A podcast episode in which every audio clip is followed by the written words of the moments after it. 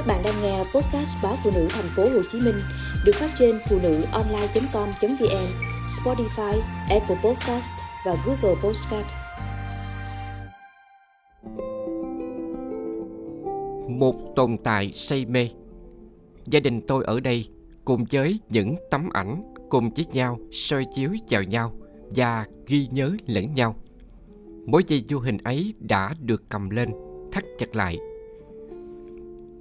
trên gác của gia đình tôi có một kho album cũ, cất cẩn thận trong chiếc thùng thiết. Những cuốn album từ thời ba còn đam mê chụp ảnh và lũ con còn vô tư làm người mẫu.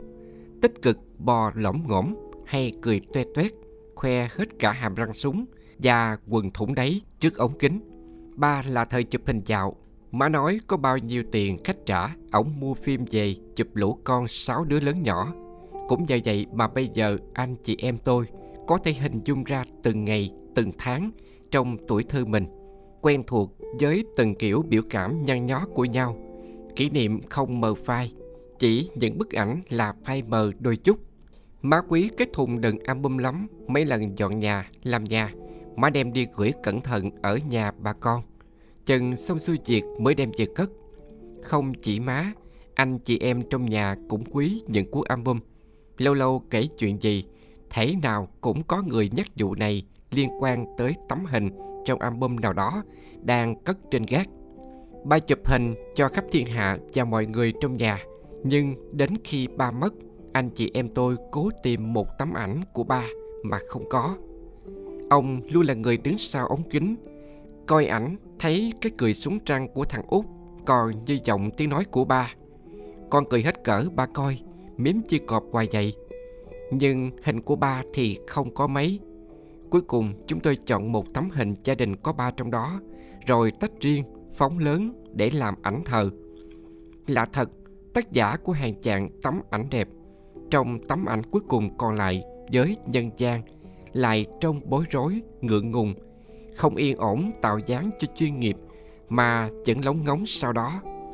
Đôi mắt ông vẫn nhìn đâu đó phía sau ống kính như thể lo lắng, không biết người chụp ảnh có cẩn thận không, có bỏ sót gì không.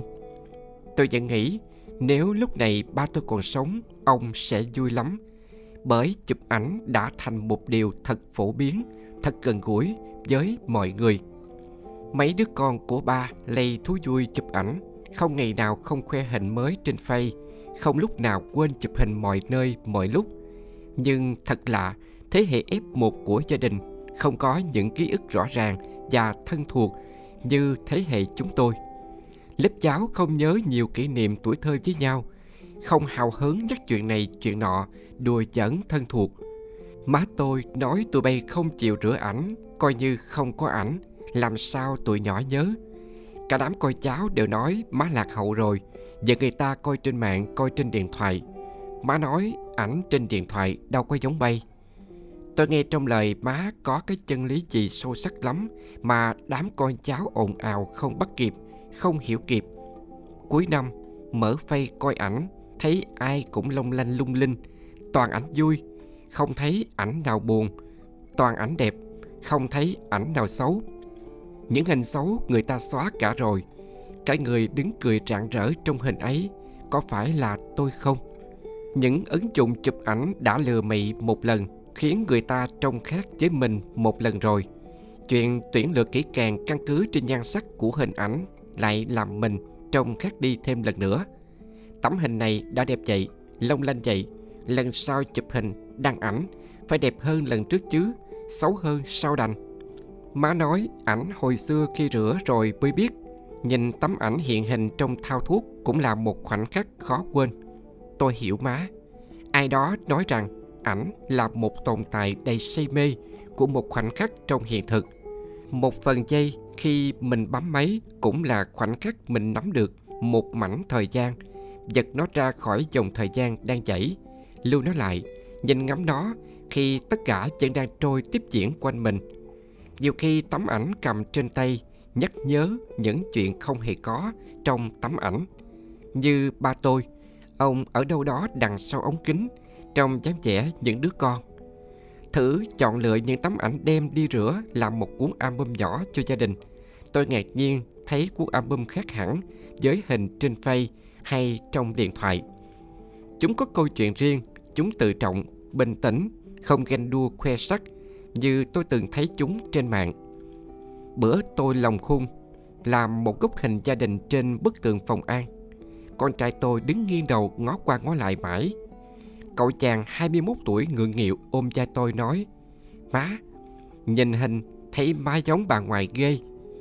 Ôi con trai, câu đó mà là còm trên phay. Chắc hẳn tôi đã buồn, nghĩ mình sao giống mẹ mình được. Nhưng lúc này tôi nghe con nói và hiểu, không hề có chút nào là má già quá trong câu nói ấy. Một khoảnh khắc tồn tại say mê của tôi đã được kết nối mối dây quyết thống thiên liêng giữa nhiều thế hệ. Gia đình tôi ở đây cùng với những tấm ảnh, cùng với nhau, soi chiếu vào nhau và ghi nhớ lẫn nhau. Mỗi dây vô hình ấy đã được cầm lên, thắt chặt lại